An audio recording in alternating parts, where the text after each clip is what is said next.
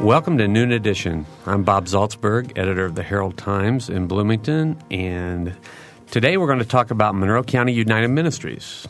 With me in the studio is co host Mary Catherine Carmichael, and we have two guests with us today.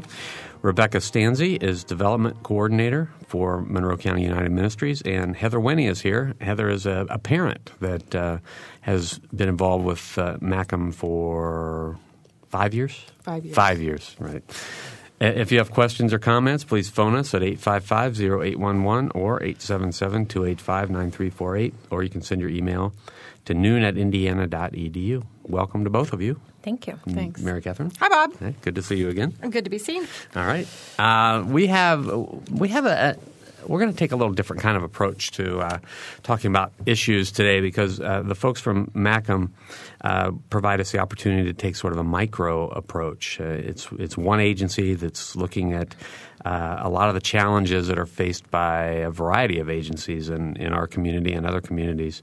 So we're uh, really happy to have Rebecca and Heather here to, to be able to sort of help us sort through some of these issues that, that they're facing. Let's let's talk about MCUM in general, Monroe County United Ministries, and Rebecca, could you sort of give us a short history of MCUM? Sure. Mm-hmm. We have been operating in this community since 1939. Um, what was then called the Bloomington Council of Church Women got together, realized that there was a need for childcare on on the near west side, what what they um, sometimes still call Pigeon Hill, and opened the Bloomington Day Nursery in 1940. And since then, we've been called the Christian Center and Monroe County United Ministries. And our programs have changed um, over the years quite a bit, but um, we've been a, a, social service staple in the community since 1939. Mm-hmm. So you started uh, it was started for daycare, and daycare is still one of the the primary services that you offer. Yes. Correct? Okay. How many how many children might uh, have daycare at MCUM? We currently have um, 80 children enrolled. We actually have space for 120, um, but we lack the financial resources to enroll all the children. It's a frustrating situation because um, we have the space for 120 and we have a waiting list of over 50 children and we have the capacity and, and everything that we would need to enroll those children except the funding to uh, sponsor them. It's always money. Yes, always comes down to money. That's right. Well, I, I could let you uh, explain why daycare is so important, but since we have Heather here, um, Heather, from from a parent's perspective, you know, what makes that service uh, so valuable to you? Well, coming into this as a single parent, uh, one of the the things that I was concerned about when I first became single was finding quality child care that was something I could afford. And um, I had been uh, a stay home parent for five years. So my earning capacity was pretty low when I first got out. And that's when uh, my children started at MCUM. And I had worked um, in a lower income daycare facility as a child care director years before this. And the facility I worked in was just a very poor, poor quality facility. So I was dreading the fact that my kids might be going into a similar situation. And then I found this organization and was. Uh, well, when I first walked in, it was basically this has got to be too good to be true. Seriously, it's an exceptional facility. Mm-hmm. So, um, because of that, I could go to work and not worry about my kids. Mm-hmm. And you have three kids, yeah. right? Yeah. You told us you have two twin girls who are nine. Yeah, they're nine now. They were four then. Right, and a son who's seven. Yeah. two then. So, uh, explain uh, to me. I don't have young kids, so explain to me the difference that why you would uh, call MCUM such a quality, high quality daycare facility versus one that you had previously been uh, connected with? One of the differences that I noticed, of course, is the facility. And they have this facility that was designed and built specifically for childcare. And it looks, you know, it's clean, it's bright, it's, you know, it looks like a lot of elementary schools actually. And they have, you know, the, the large playground that's designed specifically for children. The facility I worked in was uh, using basements and basically anybody who would give us the space. Mm-hmm. Um, and beyond that, uh, the staff there is exceptional. Uh, I know that the lead teachers are required to have degrees. I, I, Rebecca can probably speak more on what requirements they have. But I know that a lot of the teachers that have been there have been there 20 plus years, which speaks very highly for the program, I think. Mm-hmm. Mm-hmm. Rebecca, how about the requirements for your teachers? Teachers um, do re- are required to have a degree in education or a certification in early childhood education, and in fact, uh, the majority of our teacher aides also have that same certification. Mm-hmm. And what size is the staff? We have for each classroom we have one full time teacher and then one um, full time aide, and then there are additional substitutes and things um, that help round out the um, the staff because we're open longer than an average eight hour day. So you'll have some staff at the beginning of the day and the end of the day to sort of make sure that we have enough staff in the building. Um, but there's primarily two staff people in each classroom. Mm-hmm. So, what is the cost per year or per semester mm-hmm. uh, for a child to be enrolled? We um, assess our fees on a sliding scale. It costs us $180 a week to care for one child. Mm-hmm. The average family pays 45 Okay. And the range is anywhere from 30 to um, the full price of 180, depending on the, the household size and household income. And what if um, you don't have particular financial issues? Do you accept students um, that aren't don't have any financial issues at home? Yes. Um, anyone, regardless of financial situation, is welcome to enroll or to be put on the waiting list. There are a lot of variables involved in enrolling a child. Um, we have to consider whether they live in the county or within the city limits and their age. So there's a lot of things that have to be considered when we're talking about when we could enroll a child. But someone who um, is of a higher income and could pay the full price is welcome to apply and to be put on the waiting list. A Priority would be given to a lower income family because that's the population we're trying to serve, but um, everyone is welcome. Okay. All right, 855-0811, 877-285-9348. Our two guests today are Rebecca Stanzi and Heather Winnie. They're both uh, representing uh, Monroe County United Ministries.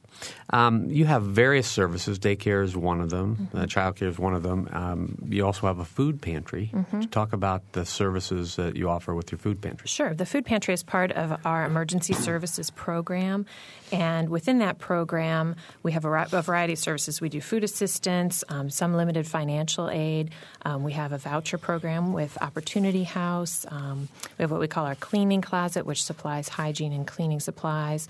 We can provide bus tickets, make referrals to other programs. So there are a lot of uh, services are available to families who come in looking for some sort of emergency assistance. That program is aimed at helping people who are experiencing a short term financial crisis sort of get through the crisis and get back to self sufficiency so that it doesn't expand into a, a lifelong struggle. Mm-hmm. Um, the food pantry is by far the largest service that we provide. Um, and we have seen a, a, growing demand for that particular service. Um, over the past two years, we've seen a 75% increase in the number of families requesting food assistance.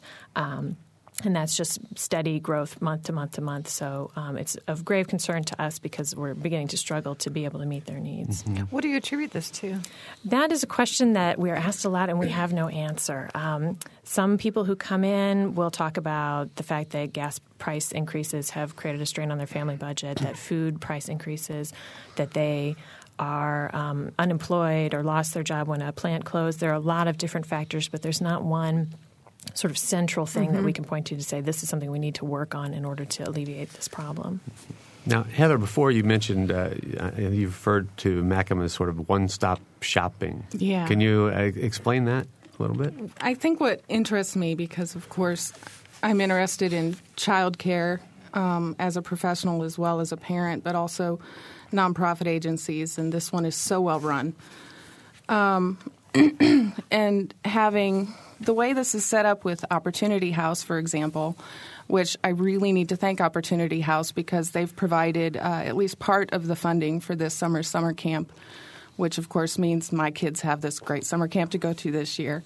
Uh, so Opportunity House is all volunteer run, and of course all their profits go back into the child care, or I don't know what other things they might support. The organization as a whole. Mm-hmm. But uh, so you know, people at my stage and um, which mine would be, I don't know, I guess I would be the working poor. but you know, because I am employed and I am working full time, but I still need a little bit of help, and they can help me, but they can also help people who need basic services like food. Mm-hmm. And uh, with their newsletters, they're always uh, discussing need for soap and socks and you know basic things that people, I guess, forget that some people don't have and can't afford. So it's basically you know they're helping everyone within that demographic, I guess. Okay. Um, so, how does one, uh, if, if, you, if you can pick out, I mean, we have Heather here, and she's a client or a, a parent who who has some services, but how do most people um, come to you? I, I, that's kind of a bad How do they question. find but you? Yeah, how, how do they, how do people find you, and what you know what circumstance, what range of circumstances are they in? The people that you deal with on a regular basis. For both of our programs, the child care and emergency services, I think the majority of the people come through word of mouth. So, um, you know, we do a great job of distributing information, putting flyers out, and, and distributing brochures, and we find out that very little, you know, very few people pick up a brochure and say, "Oh, this is a place for me." They actually hear it from someone like Heather, who's really enthusiastic and supportive of the program and knows that their friend or person who works down the hall could also benefit from it. Um, emergency services is sort of the same way. A lot of those people who are benefiting from those services are also in touch with other agencies in the community. So referrals is a big thing for emergency services. So if you sign up for uh, some form of assistance through the community action program or through your trustee, most likely you're going to get information about MCUM services as well. Okay, Rebecca, how long have you been there, and, and how did you start working at MCUM? I've been with MCUM for two years, and I actually got to know the organization um, from working at United Way for several years before that. Okay. Let's go back to the financials, um, or the numbers, I guess I should say, uh, just a little bit. You say you have potentially 120 places, but only 80 enrolled and then 50 on the waiting list. Um, I assume you're having a budget shortfall that's preventing you from opening up those additional spaces. Yes, the struggle is I mentioned before that it costs us $180 a week. The average family on the sliding fee scale pays 45, so we have to make up that difference. Right. And we're able to do that in a variety of ways, but just not to the level where we're able to fully enroll all the kids. Childcare is an extremely expensive service to provide because of all the staffing that's required, and it's just a challenge. Right, it's really labor intensive, isn't it? What's a what's a typical day like for uh, Heather's kids when they come to MCUM for daycare? Well, she her kids are in the summer camp program, which is a nine week program. Um, their situation is a little bit different from the younger kids, but the similar schedule. They come in, sort of have um, you know free play in the morning, depending on what time they get there, and then structured activities are usually between nine and eleven. For the summer campers, that might mean a craft project, or I think a few days ago they were making volcanoes in a box. Lots of field which trips. was yeah lots of fun and lots of field trips. So they go skating or bowling or to the park or to some community activity. Um, they the summer campers then have lunch after their um, scheduled activity and then they go swimming at mills pool which is right across the street from us uh, the younger kids um, often go swimming in the morning and then they take a nap lucky them right after lunch I want to enroll for that program. that sounds pretty good. and in the afternoon, they um, participate either in activities in the classroom or out in the um, the playground that are still sort of structured around the curriculum, but less likely to be the kids sitting in a circle or working at a table together. It might be more um, open, free play, and. Um, Throughout the day, there are various meals. I mentioned lunch. They also do um, two snacks and breakfast in addition to lunch. So we keep them moving. They stay busy during the day. And there, there is another thing in, in that that's great that I've noticed is that they tend to bring the community in to the j- daycare facility. So uh, my children have had uh, dance instruction, and there was an art teacher that came in and was teaching them about line and form and some of the things that they wouldn't otherwise get. Mm-hmm. Right now, they have somebody coming in to do karate with them, which is wonderful. But so, you know, those are things that a lot of the children in this community might not otherwise be exposed to. Mm-hmm. So, All right. Phone numbers again 855 0811 877 285 9348. And you can send your email to noon at indiana.edu. Do you have um, kitchen services or kitchen facilities at We MCUM? do. So, We do. Um, we have a dining room that all the kids eat in. It's actually sort of unusual for a child care facility. Usually, kids eat in their own s classroom space, and we found that it's much cleaner and less um, pressure on the teacher to think about serving and cleaning up in addition to all their teaching responsibilities. And it takes less time out of the classroom activity. So they have their own dining space with a kitchen, um, and we have a cook and an assistant cook. And their goal is to provide 75% of the child's nutritional needs through the two snacks and two meals a day. Wow. Do you um, do do FoodWorks do any of your food for your programming? No, we're uh, pretty much self sufficient for our, our food um, for the child care program. Okay. okay, and for those who don't know, FoodWorks is the uh, the catering company that Middle Way House runs. So Right. and that, uh, that brings up another point. You, and you mentioned that you work for United Way. Um, could you talk about the, the cooperation among agencies in, in the Monroe County area? Sure. Um, for both of our programs, it is crucial that we be involved with other organizations in the community. Um, emergency services. Unfortunately, the way a lot of the grant funding that various agencies work under, that's a very limited amount that you can do for each individual family. So what we end up doing is someone needs help with their um, making a rental payment because they've experienced um, an unexpected expense, we're able to sometimes pay half the rent, and then Salvation Army is able to put in a little bit, and um, the trustee is able to contribute a portion. So we work together like that to um, address individual situations. Also, um, one of the most important things that our caseworkers do is make referrals to other agencies because we're not able to help them with every single issue that the family is facing. We want to make sure that they're enrolled in the food stamp program if they're eligible, that they know about the WIC program, the Women, Infants, and Children Nutrition Program, if they're um, that's appropriate for their situation. A lot of the people who come in to see our caseworkers are under a lot of stress because they have a very stressful home life, um, life situation, not being able to take care of themselves, and so we make a lot of referrals to counseling services. Mm-hmm.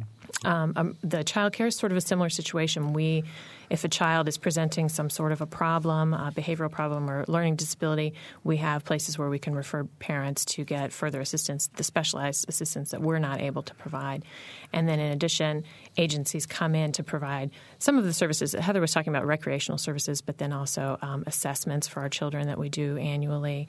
Um, um, sometimes we have, gosh, vision and hearing screening from IU students, just any sort of um, resource that we can bring in and, and make happen for our kids. Mm-hmm. Um, it's vital for us to be able to tap into the community for that. Mm-hmm. Now, the you alluded to this before. Mary Catherine asked uh, a question about you know why you're seeing more need for certain uh, services. Mm-hmm. Um, I think I'd like to maybe ask you to expand on that a little bit. You've been involved with social services for a while, and you've been Mm-hmm. at MCUM for two years and United Way before that. Um, could you uh, just talk about the the the atmosphere, what you're seeing in terms of the of the kinds of people that are coming to you, the numbers of people that are coming to you, and do you think I, I it's not unique to MCUM, so it's No. more of a social service um, network issue. So could you sort of approach it as a social service Sure. network issue? Yeah, we're definitely not the only agency that's experienced an increased need. Now, the food demand is really the issue that we've become most aware of.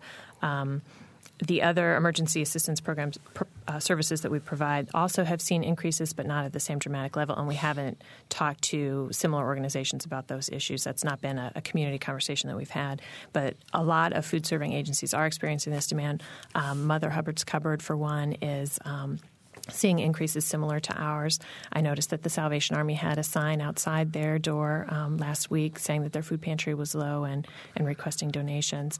So, as I said, we don't know what's causing it, but it is a community wide issue. Um, I was speaking with uh, Julio Alonso, who's the director of the Hoosier Hills Food Bank, uh, recently, and he said that, brought up the point that a lot of people say, oh, a lot of people come from surrounding counties to Monroe County, and that's why our numbers are so high or growing because people, the word is spreading that a lot of people are migrating to us. But in fact, MCUM only serves Monroe County residents. You have to be living in Monroe County, and um, so that's not definitely not the case for us. People are not coming from out of county to access our services, and it's not the the same old people who are coming back for additional services. Um, last year, we got requests for food assistance from over a thousand new families, families that have never been to see MCUM before. We had no record of their um, ever being in contact with us before, and so far this year, we've seen over 500 new families. So it's not. Um, there's no clear cut answer as to what's going on, but it's affecting obviously a lot of people. Mm-hmm. Now, you were quoted in a story, I believe it was in our paper. I looked Uh-oh. at several things. I, you just you were talking about it in a particular story that I, I read um, about the Children's Defense Fund and the numbers. It, it said that there are 14.8 percent of young Hoosiers. Um, the Children's Defense Fund says are poor or Mm-hmm. are in poverty, and you are quoted as saying you think that that number you know, understates the case that there are more than 14.8 percent, um, and that there's you know a constant um, possibility that more could slip into poverty. Do you remember that? I actually don't remember that, but I'd be willing to go along with it. you think that's? Uh, do, you think that that the uh, the the issue of poverty among young people is understated? I guess that would be the general question. Well, I do think that it's very difficult. It's a difficult issue for people to research and track. Um, especially when you're talking about people who are sort of self-identifying, people are reluctant to identify themselves as falling into that particular population. So, um, and as the demand rises for things like food assistance, that's clearly that more children are affected by that, that more families are at risk, and therefore more more children are. Yeah, I think part of that uh, issue also was just had to do with the poverty guidelines that the federal government sets because the, the guidelines. Um, this figure that I have uh, written down here is is a family of four earning over nineteen thousand three hundred fifty dollars a year would be above the poverty guideline. Yes, And- yes. Heather and I were me. speaking. I'm so rich. Yeah, we were talking about that this morning on the way over here. That um, the idea of a family of four existing on nineteen thousand dollars is just ridiculous. Which is why qualification for a lot of assistance programs is two hundred percent of poverty, so that they do adjust a little bit for that, but it's still um, unreasonably low. And, uh, you know, I have to wonder because has the how often is this number reexamined? Because for my family, thank goodness I got my van paid off because now I can afford to put gas in it. Yeah. But I can't afford to get a car that gets better gas mileage because of how much I'm paying for gas.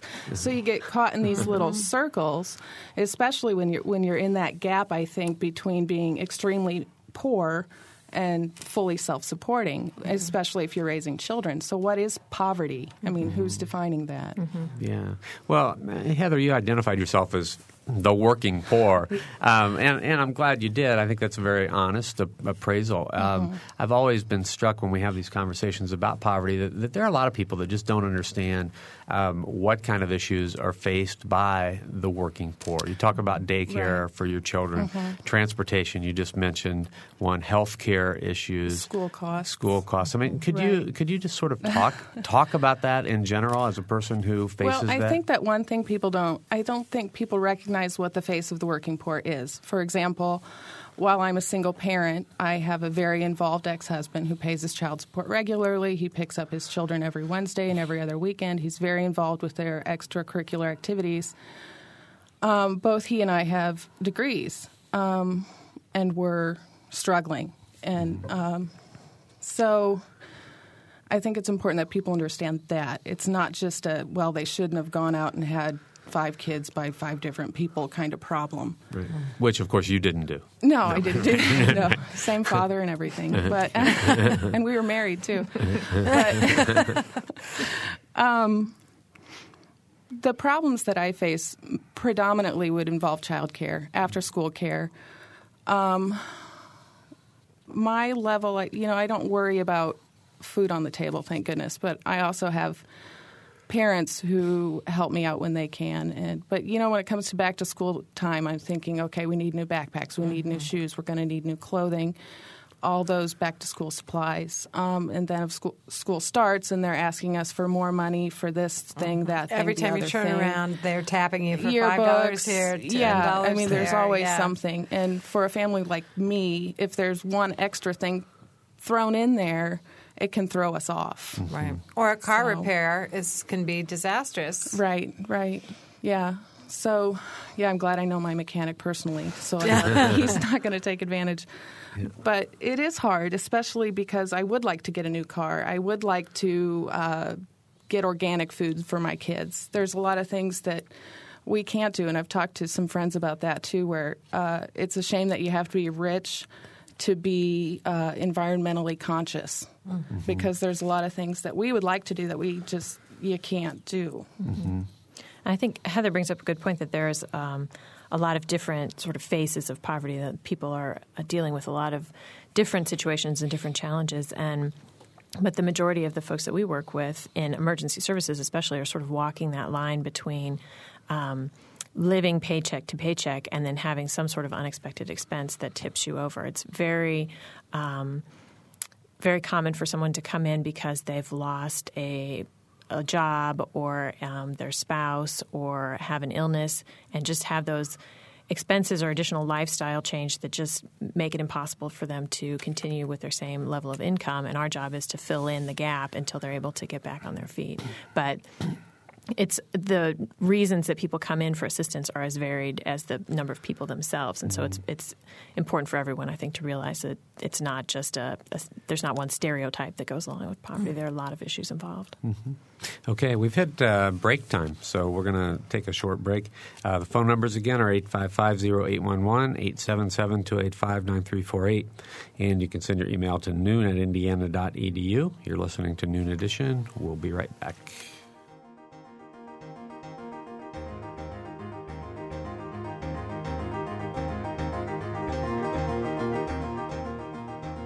You're listening to Noon Edition on member supported WFIU. Production support comes from Closets 2, providing organized and expanded closet and storage space for home office and garage using a variety of systems with no major renovations. Closets 2 owned and operated in Bloomington 332 2233. And from South Dunn Street Project, represented by Brian Lappin, Real Estate, classic bungalow inspired architecture in the Bryan Park neighborhood of Bloomington www.southdunstreet.info. This evening at 6:30 on the outdoor terrace of the IU Art Museum, it's Jazz in July with New Orleans R&B, Zydeco blues, jazz and swing music by Craig and the Crawdads led by Craig Brenner. At the Brown County Playhouse, it's Arms and the Man by George Bernard Shaw with performances tonight, Saturday night, Sunday afternoon, and the next weekend as well. The IU Summer Music Festival presents an outdoor band concert on Wednesday, the 26th, with conductors Stephen Pratt, Matthew Brunner, and baritone soloist Howard Swires. More about these and many other events on our website, wfiu.indiana.edu.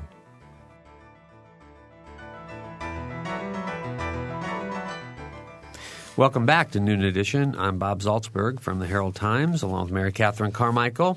We're talking with uh, two people today about poverty issues. Rebecca Stanzi is here with us. She's the development coordinator for Monroe County United Ministries, and Heather Winnie, self-described working poor, uh, and a parent uh, who has been involved with Monroe County United Ministries for five years. If you have questions or comments, please phone us at 855-0811 or 877-285-9348 or send your email to noon at indiana.edu. Uh, Rebecca, you mentioned uh, before we went on the air that you had a food drive coming up. Could you talk about the details of that? Sure. Uh, first of all, I'd like to say that the vast majority of the food that we give out um, from our pantry is donated by community members. And last year we gave out enough food to our clients to make 48,000 meals. So that's a lot of food, uh, which requires a lot of community support. And we do get strong support from the community, but um, at this point, it's not keeping up with the increases in demand that we've seen. So we've added to our calendar a community wide food drive on August 26th and 27th. And we are going to have volunteers stationed at uh, the area grocery stores distributing information about um, local hunger and MCUM's pantry needs, and then hopefully collecting a lot of donations from generous shoppers. So the stores that are participating in that drive are um, Blooming Foods on the east side, Buehler's Buy-Low in uh, Ellettsville. all the Kroger locations in Bloomington and all the Marsh locations in Bloomington, O'Malley's, uh, Sam's Club, and Walmart. So um, on the 26th and the 27th, which is, I believe, the weekend before uh, IU starts back to school, we'll have these volunteers uh, stationed there from 10 to 4, distributing information, making suggestions as to what shoppers can buy for the pantry, and then hopefully collecting those donations. Rebecca, what if somebody would like to help before that? Sure. We encourage donations year round, obviously. Um, um, we need donations um, over the course of the year as well as during our large food drives, and folks are welcome to donate at any time. They can bring um, their donations to our office, which is located on the near west side next to Tri North Middle School and Mills Pool. Or um, if you are organizing a large food drive at your workplace or your congregation and you need the food to be picked up, we're happy to make those arrangements as well. So if you have any questions about how best to uh, go about collecting food, you can call our office.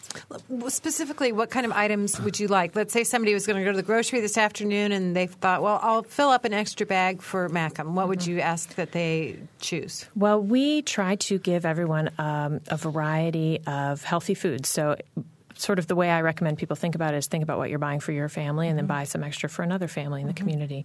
Um, But non-perishable. non-perishable, yes. Yeah. We do canned and box foods only. Um, and we encourage everything from canned fruit and vegetables and meats to dry goods um, like pasta, uh, baking mixes, things like that. We have a, um, a monthly newsletter that's posted on our website that has a list of current um, needs. But if you buy pantry staples um, for the pantry, then you'll be in good shape. We can put everything to good use.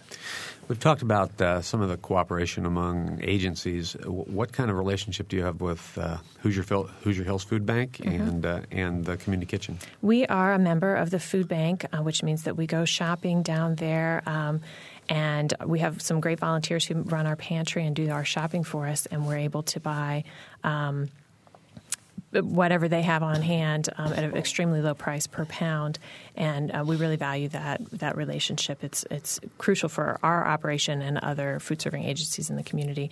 Um, we don't have much direct contact with the community kitchen except to occasionally swap donations. If we get something that we can't use but we know they can, we'll take it over to them, and vice versa. Because there are just some things that we can't use if someone gives us a 30 gallon drum of baked beans. You know, we can't give that to a family of six, but we can take it over to the community kitchen. They can serve it up in one night. Yeah. Okay. 855-0811, 877-285-9348, and noon at indiana.edu. Um, Heather, from your perspective, what kinds of uh, services could Bloomington uh, add to its list of, you know, if, if you had a wish list, you know, Oh, what, what, what would you think, what, what do you think that our community could use? I would say uh, actually a lot of people that would be impoverished need um, empowered, and they need to be respected. Um, those are some of the things that I've noticed um, over the years. That you know, if you don't show them that they're worthy of the same respect you are, they're not going to think they are either. And then, how do you expect them to get up and take care of themselves if you know they're they're treated that way? Bloomington, I think, is a very rich community. I think, as far as a place to land off and be poor, you're pretty lucky if you land in Bloomington. The social service agencies. Um, I was on the board of the United Way for a couple years, so they pretty much they've got most everything covered to some degree. Of course, uh, programs that help give people a hand up instead of a handout, I'm always in support of. Uh, so, affordable child care, uh, non traditional affordable child care for people working second and third shift, I think, is something that the community doesn't necessarily have at this time. Of course, that's hard as far as licensing standards to be open that long. um, well, what else would be on my wish list? Rebecca, do you have a wish list? Uh, well, I agree with uh, Heather that um, standards uh, are, are one a good place to start um, because we are asking for folks. We we are ga- are. I'm trying to get my thoughts organized here. M- everyone's goal in the social service community is to get people to be self sufficient and to not need their services anymore. Um, so I think the attitude that goes along with that is um, crucial. We work really hard to be respectful of clients and to encourage them to take control over their um, their situation and improve it. Um, I, unfortunately, I don't know if that's always the case in all of the programs that are available to folks in this community and across the country. Um, and I agree that the non-traditional childcare is a is a need. Um, shelter is also a, a, challenge that we face in making referrals to homeless families in the emergency services program, especially family shelter. There just is not the space in the community for mm-hmm. that. Mm. I think a couple of things that you know in, in, my job over the years that I've learned about poverty, and I guess I'm just going to toss these out and, and get your reaction. Is you mentioned shelter, um, homelessness in Bloomington and Monroe County is an issue that uh, I think we we described it in a series of stories several years ago as the hidden homeless mm-hmm. because there are a lot of folks who um, can't afford a home of their own, but you wouldn't maybe know it because they're living with a friend mm-hmm. or they're mm-hmm. living with a family member. Mm-hmm. Is that still an issue? I, I believe so. I think a lot of people, when they hear homeless, they think of some of the folks that maybe hang out on Kirkwood and might ask you for quarters you pass by, but in fact, the the scope again is much broader. There's no stereotype that goes along with homeless. It could be um, a young person who's moving from couch to couch amongst their friends and family. It could be an older person doing the same thing. It's uh, maybe a family uh, with children living in a car. So there is a broad spectrum, and it's not always the, the visible one that you see. Mm-hmm. And another issue that. Uh, that I think I had my eyes open to uh, at one at one panel or one one point uh, when I was talking with folks about poverty issues was the transportation issue. And, and mm-hmm. you mentioned the, the working second and third shift, mm-hmm. the non traditional um, uh, child care, but there are also transportation needs for people who might want to work second right. and third shift yeah. who mm-hmm. don't have them. You know, there, there's some of the things too with Bloomington where it's perhaps not such a good way to land in Bloomington, in that you know they were just ranked like the fifth city in the U.S. as far as the number of master's degrees. Mm-hmm. So someone like me with a bachelor's degree that doesn't mean much in Bloomington. So it keeps you know my earning potential down, and probably that of a lot of people. Um, but housing is so high mm-hmm. in Bloomington, so you know where I had a parent in the position to put a down payment down on a house, so I would be paying a mortgage instead of rent, therefore making it affordable for me to own a home. Rent is crazy in this town. Mm-hmm. and I have a friend right now that's trying to find a home and she's not finding anything under 800 a month and it's just how do you afford that? Mm-hmm. Yeah, and the, the less expensive housing is farther out, which is farther away from jobs and services. Yeah. And I mean, so I'm, then you're back to the, the transportation side. issue. Yeah. Mm-hmm. Yeah, I've often thought maybe what we need is a, a reduced fee garage or, or you know some kind of, of way Something, to keep yeah. people um, right with viable transportation uh-huh. and of course yeah if, and if you're a parent too you've got kids to drop off here and things right. that you have to do and so carpooling isn't much of an option either and mass transit out into the county isn't Doesn't, very viable yeah. either. So yeah. you know, it's it's just there's lots of little things that keep people from perhaps advancing as much as they could or as mm-hmm. fast as they could. Mm-hmm. mm-hmm. And as far as transportation goes, we have seen a very dramatic increase in requests for bus tickets since the gas prices have gone up. Heather mentioned earlier mm-hmm. about filling up the tank is a major expense these days. Mm-hmm. Um, so our bus tickets, and then also one of those sort of triggering events that often tips people off of the month by month schedule into financial crisis is if your car breaks down and mm-hmm. there's just no place to have it fixed. We actually refer people to the Hoosier Hills Career Center where they have a program where they'll, where they'll fix your car for the cost of the parts, but they're so backed up that it's months and months waiting to, to get a car in there. Yeah, so then you're in the position, well, do I pay my rent or do I pay to get my car fixed mm-hmm. so I can mm-hmm. get to work? Yes. And how do I get to work? Yes. Yeah. Mm-hmm. Those cycles. Well, we have about 15 minutes to go in the program. I'm just kind of surprised that nobody's called to talk to Heather and, and Rebecca yet, but we're happy to talk to you. Yeah. 855-0811, 877-285-9348, and noon at indiana.edu. We're talking with uh, Rebecca Stanzi and Heather Winnie, and they're both uh, representing Monroe County United Ministries. We uh, are talking about some sort of uh, broader uh, poverty issues as well as specific things about about MCUM. So, um, I just wanted to mention because you you talked about self sufficiency, and mm-hmm. and I think we've had Toby Strout on here many times, but I think that their programs are sort of a model for what you're talking about because they've put together. We mentioned FoodWorks. Mm-hmm. Uh, earlier today, and they also have the uh, document, document, document destruction. destruction. So mm-hmm. they've they've figured out. They sort of have a model. It seems to me for uh, programs that put people to work and give them an opportunity to, to stay self sufficient. Mm-hmm. So. Yes, that is a, definitely a wonderful program. Uh, our emergency services program is set up more. Um, not to be quite as in depth, where we sometimes see families that come in once and then we'll never see them again. Um, sometimes family come in come in um, a, a, few months in a row and then we'll never see them again. So it, it really varies um, in terms of how we're set up. What we try to do is connect them to other resources. Um, if a family is having trouble making it on their budget, and our caseworker sort of feels like there might be sufficient funds there. If they had maybe some additional skills, we'll refer them to the um, Purdue Extension Office um, for budget counseling, sort of some ideas about how to make their grocery money go further mm-hmm. or how to balance their budget and how to track their, their expenditures. So there are a lot of resources out there, but a program like Middle Way's, where they're able to do a lot of intensive work um, and, and sort of address all of the needs in, the, in that family, um, is really valuable for them. Yeah. Okay, we have a phone call. We ask and our listeners excellent answer. I appreciate that. Charlie, go ahead. Yeah, hi. Uh, I've been in social services myself for uh, oh for a good good twenty years in different capacities. I actually started my my career uh, here in Bloomington. Um, I currently live in Minnesota, and Minnesota's I've noticed such a big difference between the states. Um, social ser- a whole array of social services programming in throughout the country, how different it is from state to state. And I was wondering if you could reflect for a minute on the changes.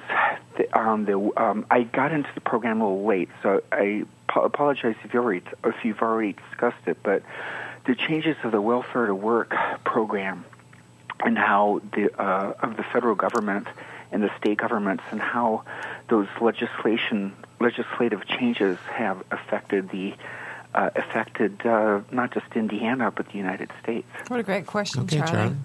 Either one of you uh, feel? Well, I can address that on one level. a few years ago, after my children had been in the program at MCUM, and we were on a state assistance to help with the child care uh, cost for myself.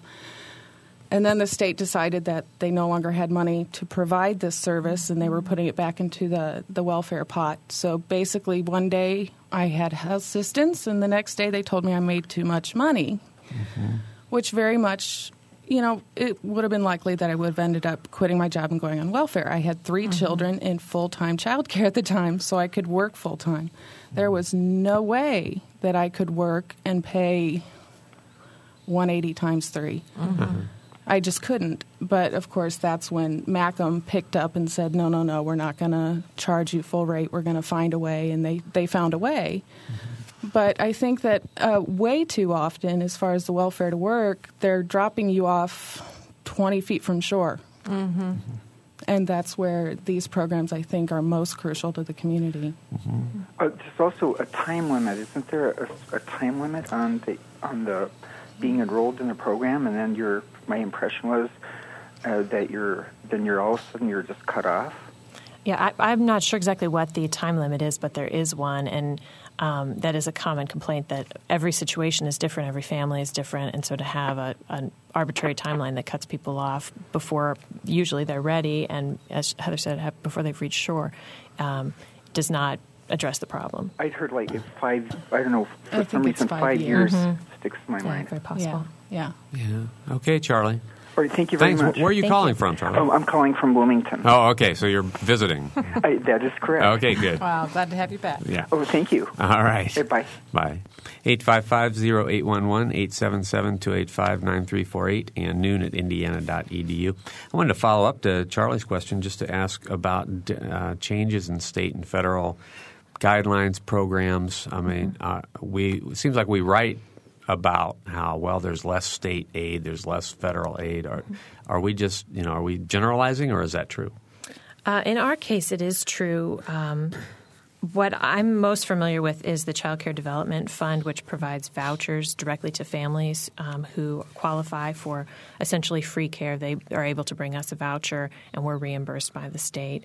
Um, that's federal money that's administered by the state, and that money has been st- sort of steadily reduced over the past few years. Um, and that's put, as Heather said, quite a few of our families in, in crisis. That one day you have free childcare and the next day you don't. Um, you're not suddenly going to be able to go out and, and, get a job that pays twice as much so that you can cover your increased expenses. It's um, something that we've really had to work hard at so that children wouldn't get um, pulled from the program due to inability to pay. Something else that's frustrating about that situation is that Indiana is not taking advantage of all of the federal money that is available for the Child Care Fund. Um, there's, I, am not sure of the specifics, but there's some sort of a match that the state has to provide in order to get that federal money, and um, they don't feel that they're in a position to be able to provide the full match, so that we don't get the full funding. Hmm. And it, it puzzles me because, as as we were talking about, um, childcare is such a central part to people's self sufficiency, to being able to get employed and stay employed, to have health care benefits. Um, there are so many things tied to employment and um, you know, having employment over time so that you're qualifying for raises, that you're building your resume, you're doing mm-hmm. things that's going to help your family long term. And so the idea of not accessing all of the money that's available to help those families access childcare is, is very frustrating for us. All right. Seems kind of short term thinking. Yes, definitely. Yeah, that's really frustrating. We have another phone call. Joe's on the line. Joe? Yeah, hi. Uh, I was uh, listening to the program, and I'm very impressed by what's uh, being done by this uh, uh, school. Uh, I just have one point. Sir Isaac Newton was really in poverty, an underprivileged child. He did very well, but unfortunately, um, I don't think we're going to be able to cope with our gifted and talented kids the same way they did in 16th century Britain. Uh, I'm just wondering to what extent I understand that the program is underfunded and uh, there are a lot of problems, but uh, is anybody paying attention to the fact that we really have to find within uh, the, those kids that are in poverty, those who are also gifted and talented, because otherwise uh, our nation is being shortchanged. All right, good. That's a good question, I guess. Mm-hmm. what? And I'll hang up and listen. All right, Joe. Well, I mean, the obvious question is Heather, is your kid Sir Isaac Newton? My son, actually. Yeah. But um, but I think I think part I, I, if I can paraphrase what Joe says, I think he, he's asking about the programs that you have, enrichment mm-hmm. programs. What mm-hmm. kind of what kind of play, what kind of educational mm-hmm. events do you have? I, I, think. Well, I'll say that. Um, our primary goal is to make sure that the kids that come into our program have access to the same enrichment opportunities that higher income kids have so that they're prepared to enter school on par with their higher income peers because we hear from teachers research shows that kids that don't have quality preschool education that don't have the socialization that don't know how to stand in line or sit quietly and listen to instructions that that really is places a burden on the public school teachers when they start. And those kids that start school behind um, academically and socially have a very difficult time catching up. So, um, our primary goal is to make sure they start on par so that they have a better chance of success in school and therefore in life long term. Um, mm-hmm. Our program, I think, really has the potential to have the long, lifelong impact on people. Um, I don't think that we have any sort of special gifted and talented services or programs, although uh, we would know where to send uh, parents for additional services if we thought that was appropriate, or um, how to access additional enrichment opportunities um, at a low price um, if that was appropriate. So. I think it's like third grade in the public school system before those kids are identified yes. and and kind of channeled into separate yes, programming. So that's after they would have left your program. The school system has a great way of handling those children and making sure that they go as far as they can. So I agree that I don't know if there's I don't know that much about um, sort of development and, and preschool education in terms of how things work with gifted and talented kids, but we're just trying to cover the basics at this point. Do you work with? Uh, uh I'm sorry. Go ahead. I can I can say though that the teaching staff at the facility, because they are so well trained, they typically do identify the children who are gifted and talented, and they are certainly not opposed to giving extra activities or, or things like that to the children that are showing strengths or, or even working with the kids that aren't necessarily showing themselves to be Sir Isaac Newton. Uh, you know, and the program gives the kids books, and there's lots of enrichment activities with literacy. And uh, of course, all of my children started school on time or ahead. But you know, I can't really speak to whether it was the daycare or the kid or you know how that all works. But I don't think within this program a, a child's going to fall through the No, cracks. that's the great thing about preschool education. You have to have a lower um, adult to child ratio, and so you have um, an adult who might have five or six kids in their in their care, and they're really going to know their strengths and weaknesses and how they can um, help them in the best way possible. Do you interact with WonderLab? We um, have had field trips to Wonder Lab, and Wonder Lab sponsored a sort of a fun fest for us. We were able to, through a grant, bring them in, and they organized a family event where parents were encouraged to bring their children, and then they had the opportunity to talk to the volunteers from Wonder Lab, talk about how they could do science education at home and how to talk about concepts with their kids. So we've got kids going over there, and then we've got um, that interaction that we've had with families to help sort of engage the parents into the, the child's education, make sure they're aware of how best to, to handle things at home. Okay. We have just about uh, two or three minutes to go, and I want to give uh, both of you the opportunity for last comments, and also I, I want to make sure we mention that food drive again. So, Heather, you want to go first? Oh, I'm trying to think of what else I could possibly say that I haven't said All right. Rebecca, you want to go first? I'd be happy to. Um, something that I didn't get to mention is that um, in 2005, we had to reduce the amount of food given out to the families that come to us for assistance. Till that time, we were giving a uh, five day supply of food for each person in the household, three meals a day. And because our stocks were so low, we had to cut back to a three day food supply.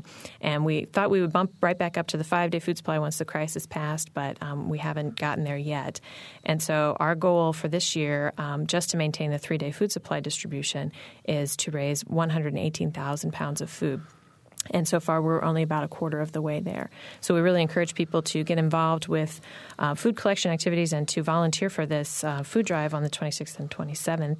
And our phone number is uh, 812 339 3429 if anybody wants to call us about this or any of the other things they've heard about today. And if somebody wants to drop some food off, uh, what's what are your hours to accept food donations? We are open 8 to 4, and as I mentioned, we're located next to Tri North Middle School and Mills Pool on the near west side. And if you have any trouble finding us, as many people do, feel free to give us a call first. Um, Could be the world's fastest email. Okay, it just says I just wanted, but this is an email.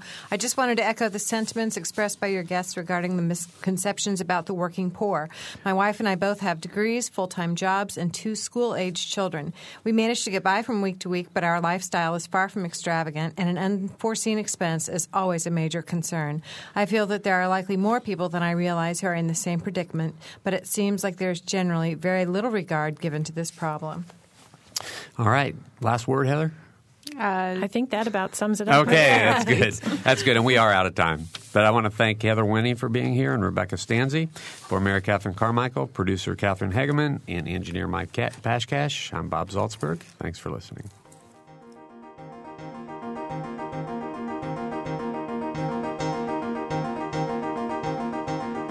Noon Edition is a production of WFIU and the Herald Times.